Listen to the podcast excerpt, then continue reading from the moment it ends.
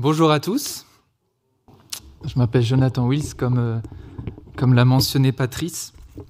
Vous étiez dans une étude de, dans Joseph, dans, dans la Genèse, dans le livre de la Genèse. Et ce matin, en fait, on, il y a plein d'autres Joseph dans la Bible. Et ce matin, on va voir un, un autre Joseph qui se trouve, lui, dans le Nouveau Testament. Il s'appelle Joseph d'Arimathée. Alors, à, savoir que Joseph d'Arimathée, il est mentionné dans les quatre évangiles de la Bible. Et donc, nous, je vous invite à, ouvrir la Bible. On verra dans à chaque fois dans, chacun de ces évangiles comment euh, Joseph est décrit. Quels, sont les, points de ressemblance qu'il y a entre les différents évangiles? Qu'est-ce qu'ils mettent en avant par rapport aux autres? À se rappeler aussi que Matthieu, Marc, Luc, Jean, ils s'adressent, eux, à des, publics bien différents quand ils rédigent leurs lettres. Eux-mêmes sont bien différents de par leur métier, de par leur culture, euh, et ils ont des objectifs aussi carrément différents dans, chacune de leurs rédactions de leurs lettres. Mais quand on prend la, rédaction de chacun de ces quatre évangiles, ils offrent vraiment un, un témoignage complet sur Jésus-Christ. Et donc on va voir comment la Bible parle de Joseph d'Arimathée. On verra d'abord quels sont les, événements liés à, Joseph. Et puis par la suite, on va, on va réfléchir, ok, Joseph d'Arimathée est présent dans la Bible. Vers quoi pointent les événements de, Jésus, de Joseph d'Arimathée Est-ce qu'on va essayer de voir ensemble, euh, tous ensemble ce matin? Et donc, je commence par décrire qui est Joseph d'Arimathée. Et donc à chaque fois, j'espère que ce n'est pas trop loin, euh, sinon dans, la Bible, c'est dans Matthieu 27, il y aura le premier récit de, Joseph. À chaque fois, je vais prendre chaque évangile. Et donc là, c'est dans Matthieu 27, 57, dans Marc 15, 42, dans Luc 23, 50 et dans Jean 19, 38. Et on va faire ça à chaque fois. J'ai fait exprès de l'afficher, comme ça on a un aperçu aussi des, des quatre évangiles. Je lis donc dans Matthieu 27, 57. Le soir venu, arriva un homme riche d'Arimathée, du nom de Joseph, qui lui aussi était un disciple de Jésus. Marc 15, 42, le soir venu, comme c'était le jour de la préparation, c'est-à-dire la veille du sabbat, Joseph d'Arimathée arriva. C'était un membre éminent du conseil qui attendait lui aussi le royaume de Dieu. Luc 23, verset 50, il y avait un membre du Sanhédrin du nom de Joseph, homme bon et juste. Il ne s'était pas associé à la décision et aux actes des autres. Il était d'Arimathée, ville des Juifs, et il attendait lui aussi le royaume de Dieu. Jean 19, 38, après cela, Joseph d'Arimathée, qui était disciple de Jésus. Et donc, on, va faire un peu une enquête. On va regrouper, essayer de regrouper à chaque fois les différentes informations qu'on peut lire. J'essaie de le mettre en vert, je ne sais pas si c'est très lisible, mais pour voir un peu les éléments à chaque fois qui se, qui se regroupent.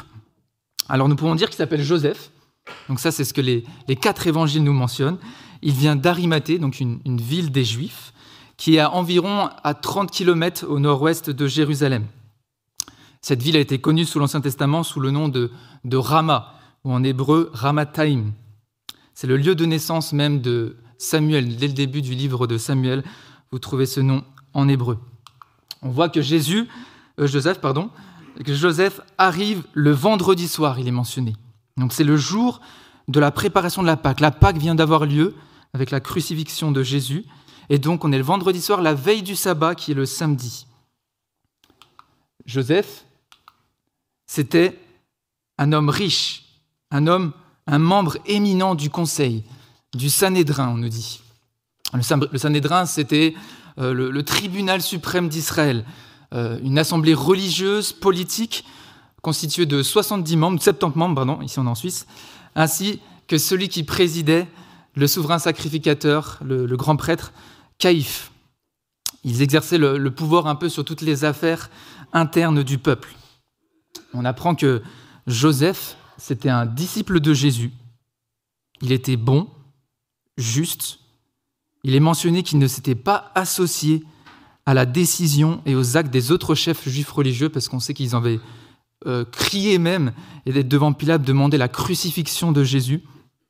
Joseph s'était distingué, Joseph d'Arimathée s'était distingué de cela.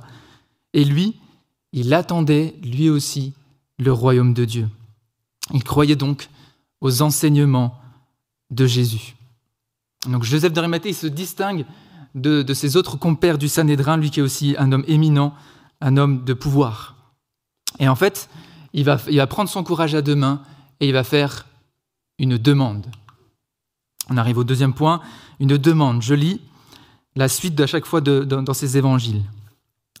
Il alla trouver Pilate et demanda le corps de Jésus. Alors Pilate ordonna de le lui remettre.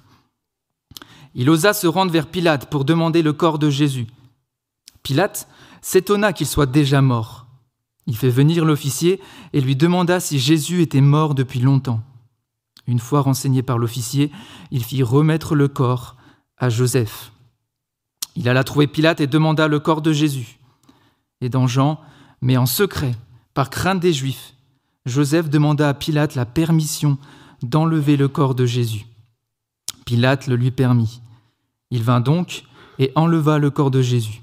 Nicodème, l'homme qui était auparavant allé trouver Jésus de nuit, vint aussi.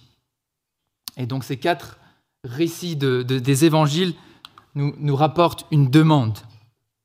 Joseph, il demande le corps de Jésus à Pilate.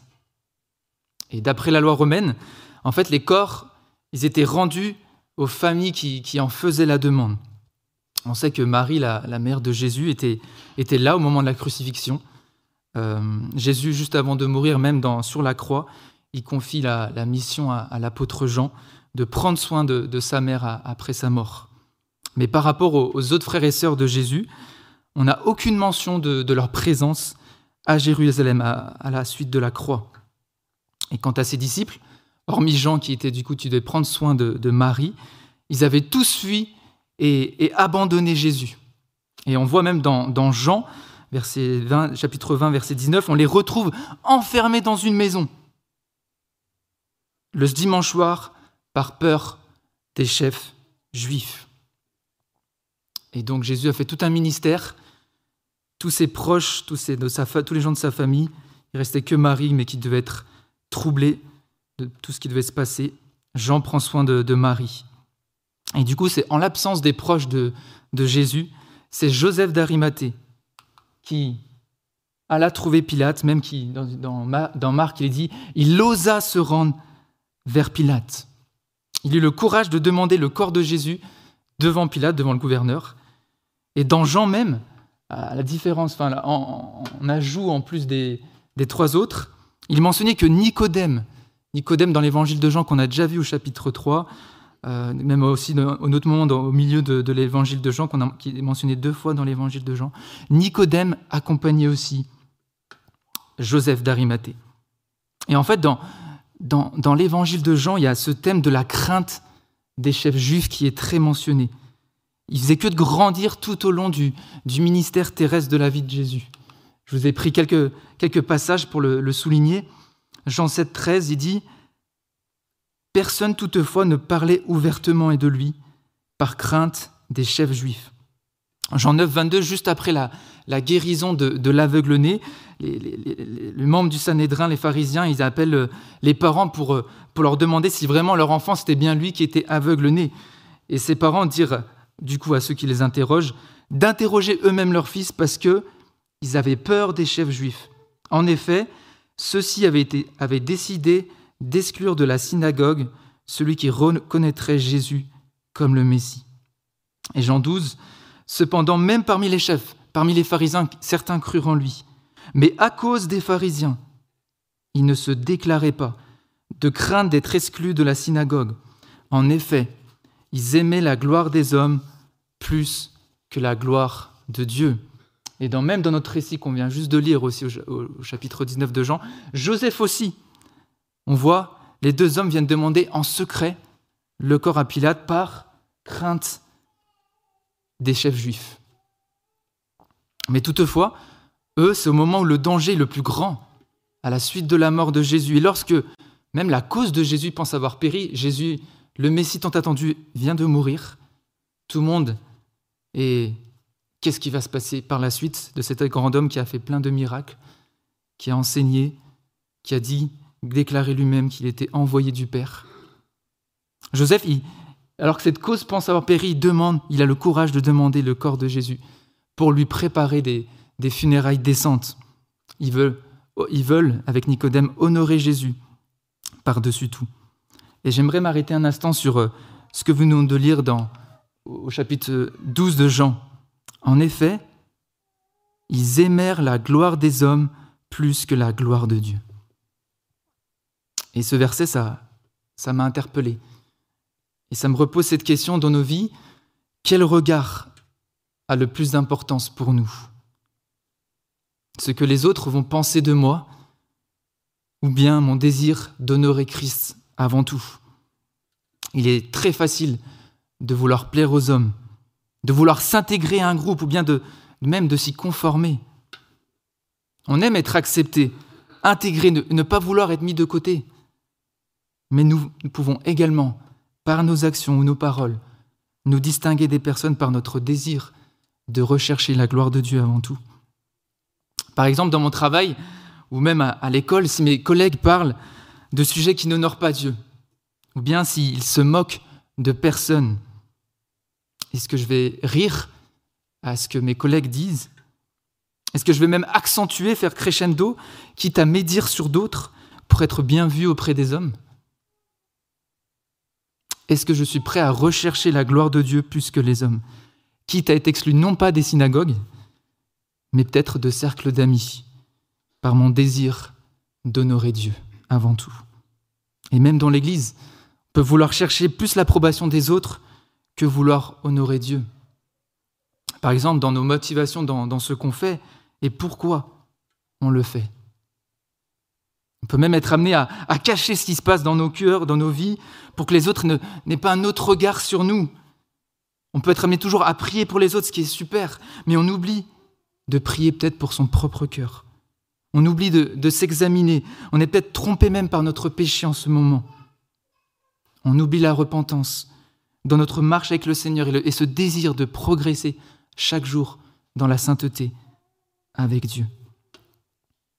Il est bon de se rappeler que nous avons de, de la valeur aux yeux de Dieu, même dans un des petits prophètes qu'on appelle ici. On est la prunelle des yeux de Dieu.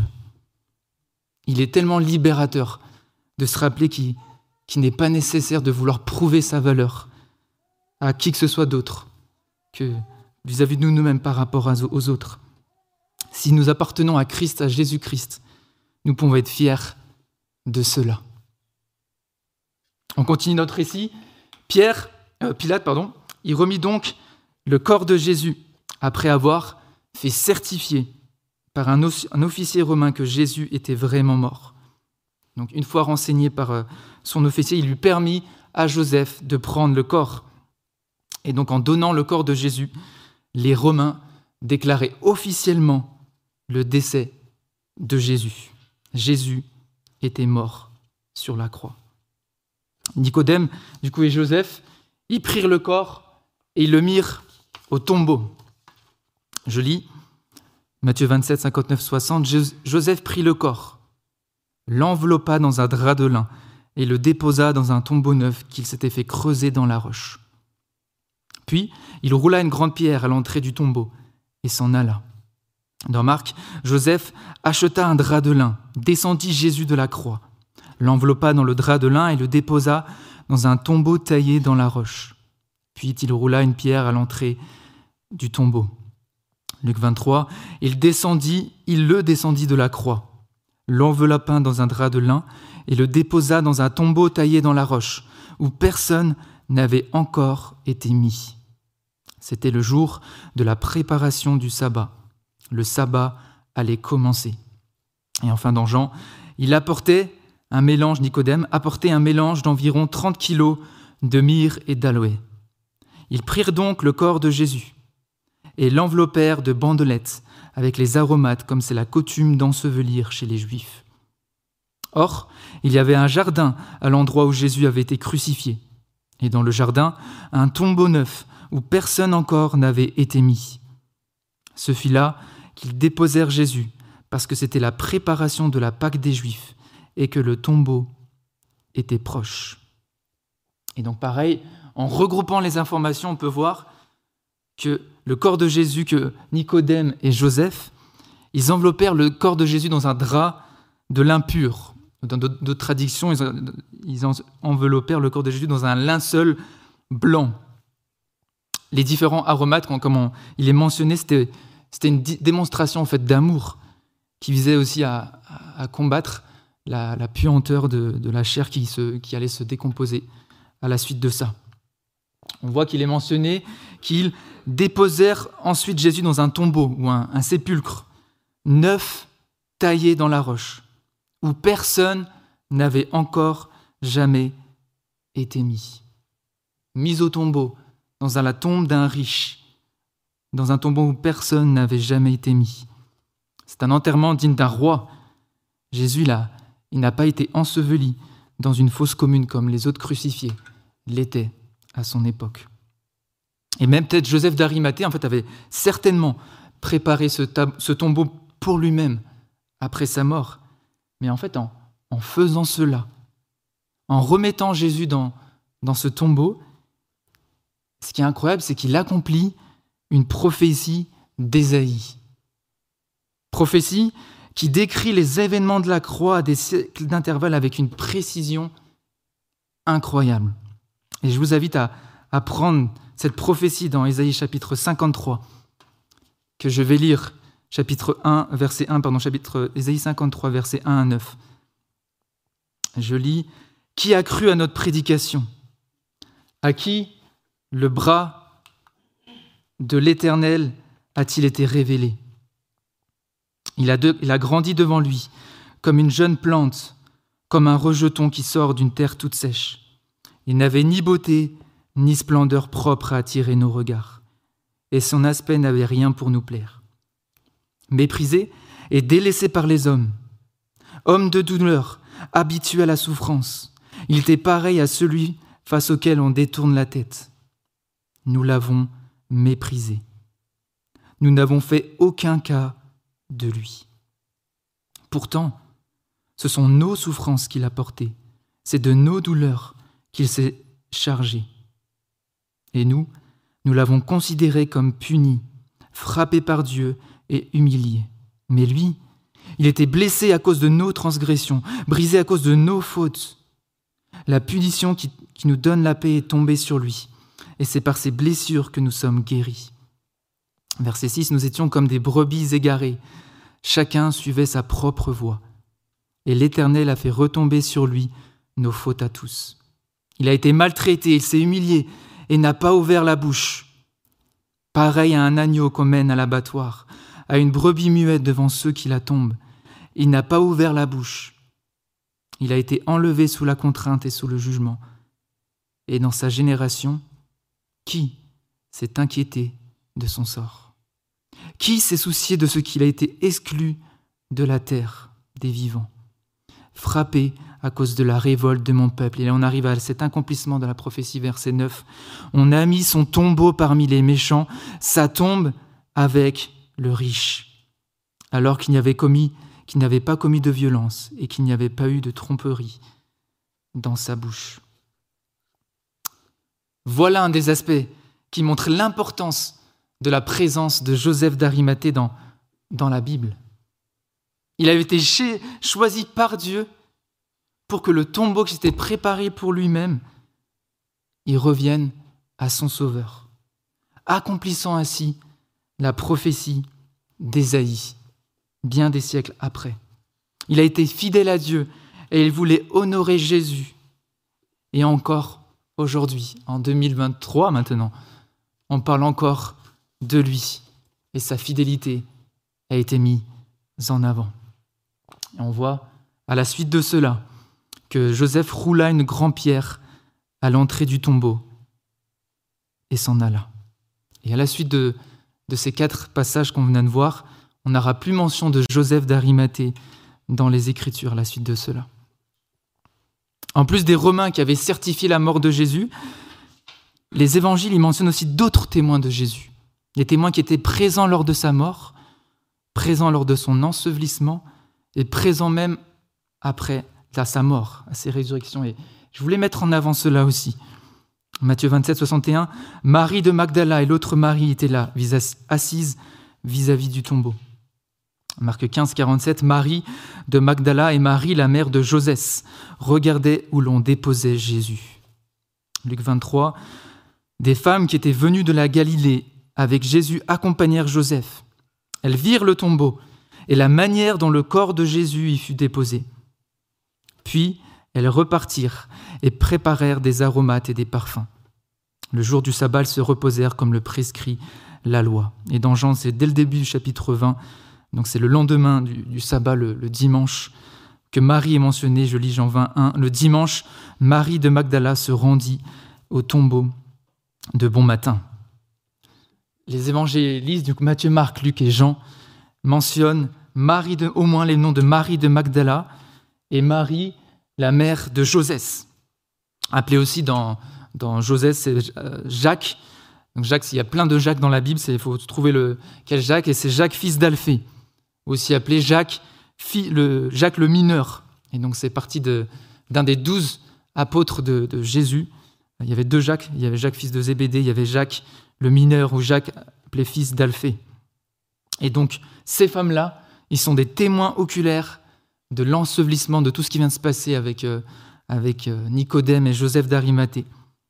Elles seront même aussi, par la suite, les premiers témoins de ce tombeau, de cette pierre roulée, de ce tombeau qui sera vide.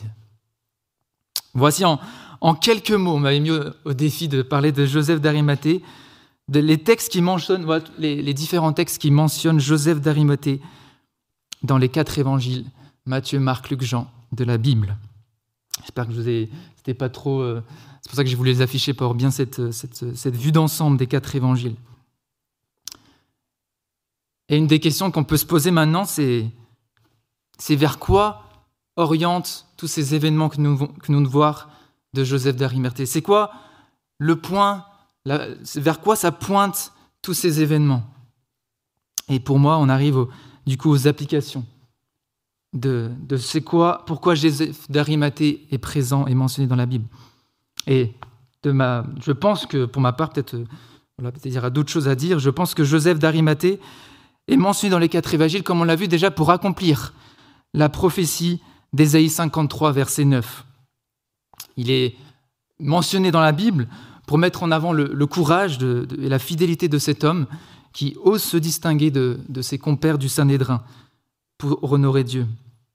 Et je pense avant tout, je pense qu'également euh, ces différents textes sont mentionnés pour nous souligner, pour nous attester, nous certifier que Jésus est véritablement mort sur la croix et qu'il a ensuite été mis au tombeau, comme nous venons de le voir. Et la question qu'on peut se poser alors, c'est si tous ces, événements pointent vers la mort de Jésus, pourquoi Jésus est-il mort?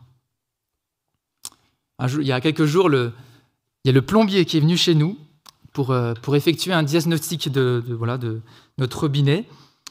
Et en fait, on lui a évoqué le fait qu'on était chrétien et que, qu'on croyait en Jésus comme, comme Dieu fait homme, venu pour nous sauver. Et sa réponse, il nous a répondu bah, que lui aussi, il avait du, respect pour Jésus, qu'il aimait ses enseignements et, en fait qu'il fallait essayer de, de, suivre ce que disait Jésus pour euh, mieux vivre sa vie sur cette terre. Mais alors, en tant que chrétien, la question qu'on peut se poser à la suite de cette remarque de notre, notre plombier, pourquoi on ne devrait pas se concentrer du coup sur la vie et sur les enseignements de Jésus plutôt que sur sa mort? Est-ce que vous avez déjà posé cette question? Dieu ne pouvait-il pas nous pardonner tout simplement? Pourquoi Jésus devait-il mourir en fait? Dire que Jésus est venu mourir, c'est une chose, on, on, le mentionne souvent à Noël, mais en comprendre la raison derrière, c'est ça pour moi l'essence même de l'Évangile. Bien sûr, on pourrait faire des, semaines et des semaines sur toutes les raisons de la mort de Jésus, mais je vais en mentionner que quelques-unes Et l'une d'entre elles, c'est même mentionné par Caïphe. Donc le grand prêtre, on a vu par rapport au Sanhédrin, 70 membres, plus le grand prêtre Caïphe. Au moment du ministère de Jésus, en fait, il va, il va énoncer des paroles dont il ne peut même pas imaginer la portée. Je lis au, chapitre 11 de Jean. Vous le lire, de prendre dans la, Bible aussi. Toujours bien de, voir ce que, avoir la Bible devant les yeux. Jean 11, pas sur du verset 47, il dit Alors les chefs des prêtres et les pharisiens rassemblèrent le Sanhédrin et dirent Qu'allons-nous faire? En effet, cet homme, donc il parle de Jésus, fait beaucoup de signes miraculeux. Mais si nous le laissons faire, tous croiront en lui. Et les Romains viendront détruire et viendront détruire et notre ville et notre nation.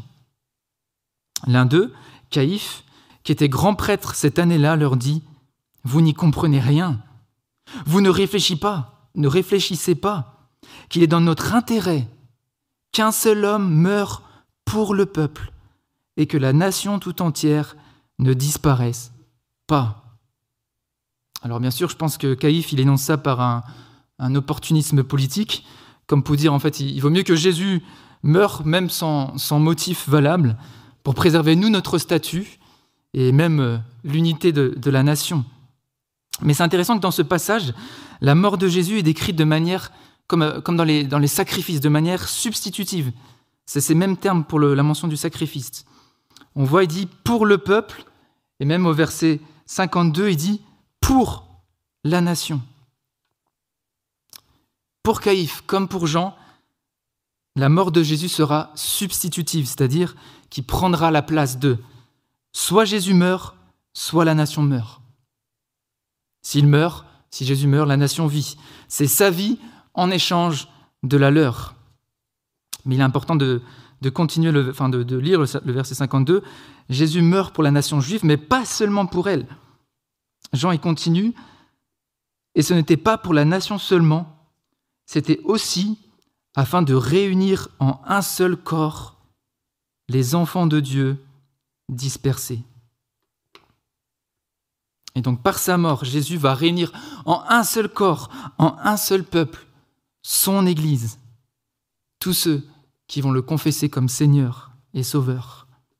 Et comme nous l'avons vu, on parle de tout ce qui était dispersé, on l'a vu dans les 53, on était des brebis égarées, chacun suivait sa propre voie. Et l'Éternel a fait retomber sur lui nos fautes à tous. Jésus prend la place du peuple pour subir le jugement, le châtiment que celui-ci mérite pour ses péchés.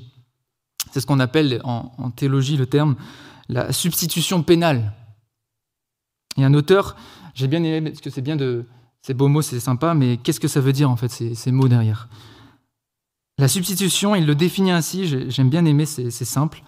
Se, substituer à quelqu'un signifie accomplir le devoir de ce dernier à sa place. En mourant à ma place, Christ accomplit mon obligation qui consistait à mourir pour payer le salaire de mon péché. C'est ici le cœur de l'évangile.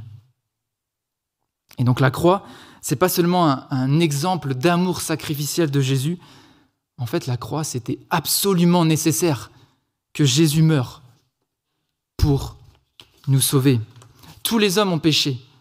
On a échoué à vivre en, conformité avec les saintes lois de Dieu. Personne ne peut se dire j'ai vécu toute ma vie en règle avec les, critères de la loi de Dieu. Et j'ai bien aimé aussi une autre, une autre citation par rapport à ce substitut. John Stott, il disait, dans son essence, par rapport au péché, on a vu que le péché, c'est échouer à vivre en conformité avec les critères de la sainte loi de Dieu. John, Stott, il dit, dans son essence, le péché caractérise l'homme qui se substitue à Dieu, tandis que le salut s'opère quand Dieu se substitue à l'homme. L'homme se met à la place qui revient à Dieu seul. Et Dieu prend la place qui revient à l'homme seul.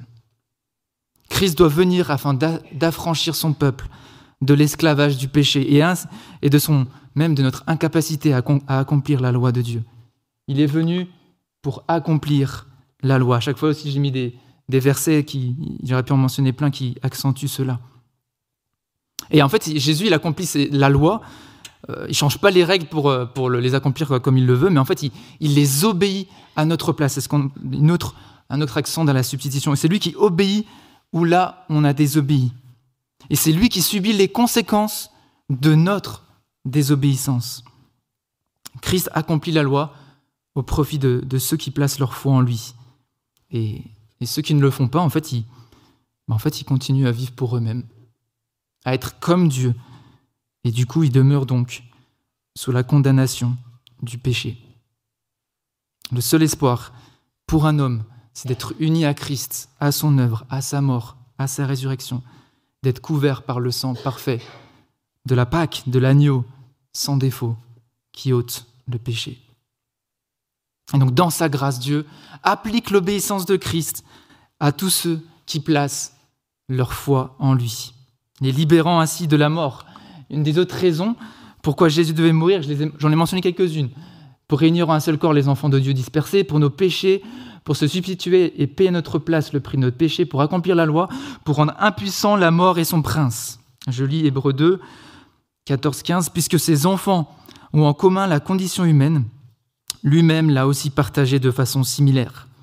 Ainsi, par sa mort, il a pu rendre impuissant celui qui exerçait le pouvoir de la mort, c'est-à-dire le diable, et libérer tous ceux que la peur de la mort retenait leur vie durant l'esclavage.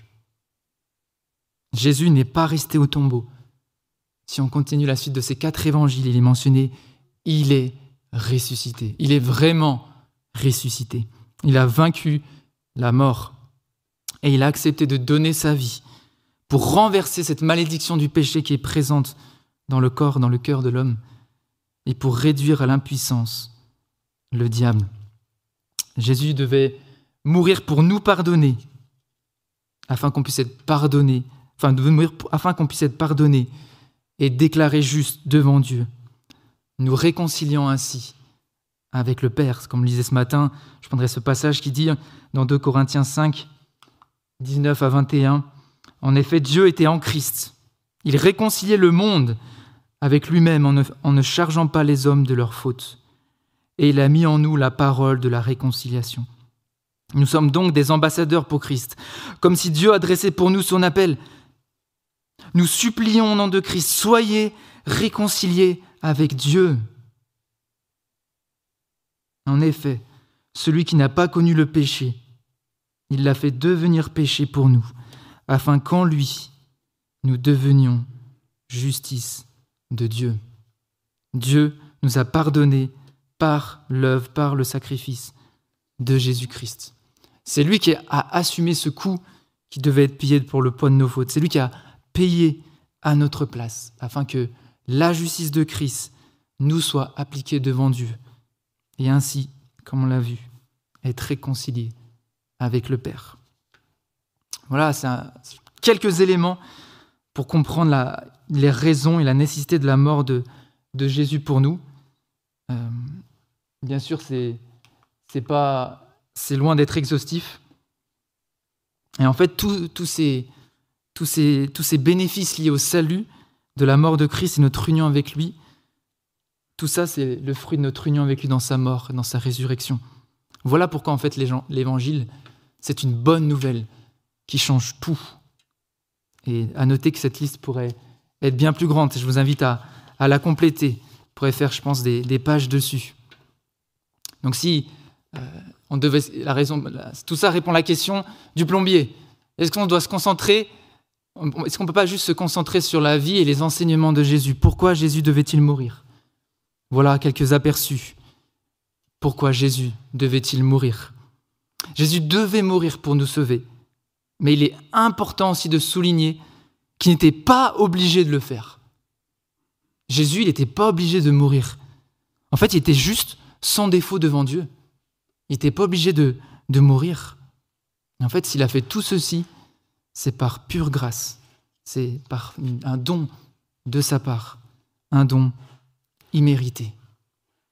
Et donc face à la dureté de la vie qu'on va peut-être être confronté directement déjà cette année 2023, face aux épreuves, face à la mort, aux injustices, aux incertitudes, à l'écologie, à la maladie, à la vieillesse, au but de ma vie sur Terre.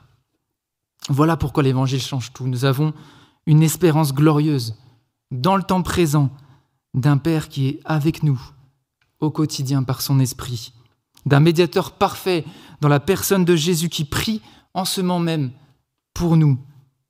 Et on a une espérance éternelle avec lui pour l'éternité.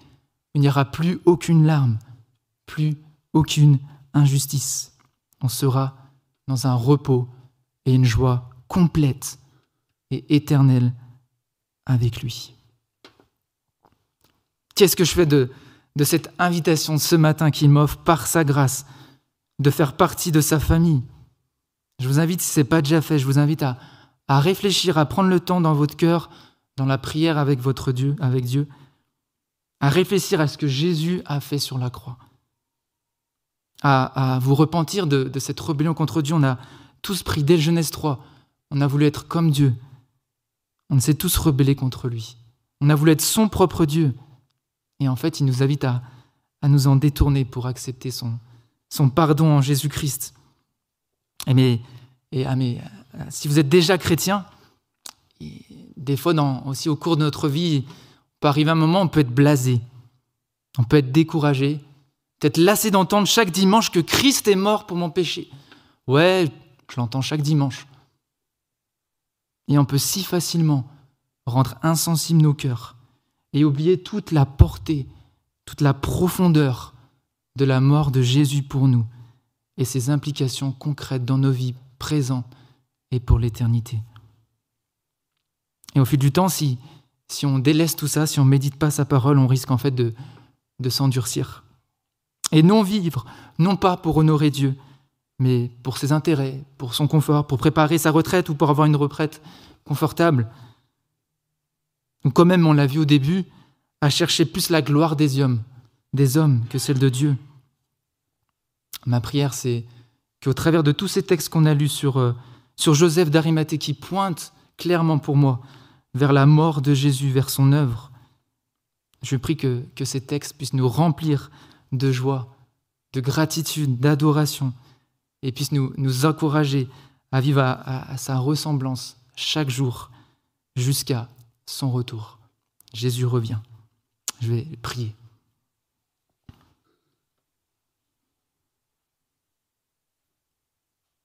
Éternel, je veux te, te demander pardon.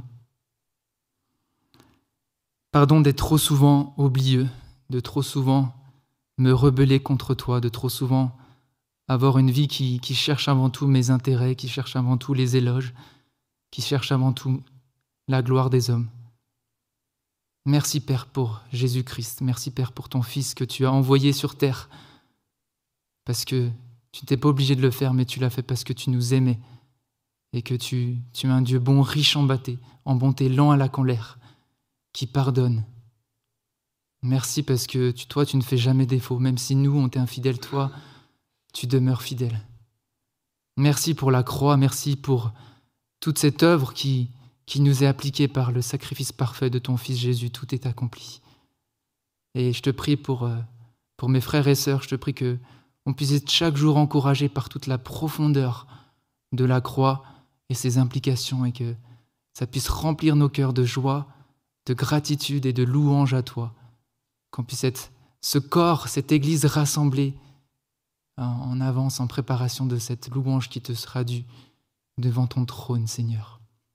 À toi soit toute la gloire, Seigneur. Et je te prie que si des personnes ne t'ont pas encore confessé comme leur Seigneur et Sauveur, je te prie que, au travers de leur parfait de Jésus-Christ, puissent voir la, la beauté de ton sacrifice, la beauté de ta résurrection, la beauté que tu es là, cet Emmanuel qui est avec nous tous les jours jusqu'à la fin du monde.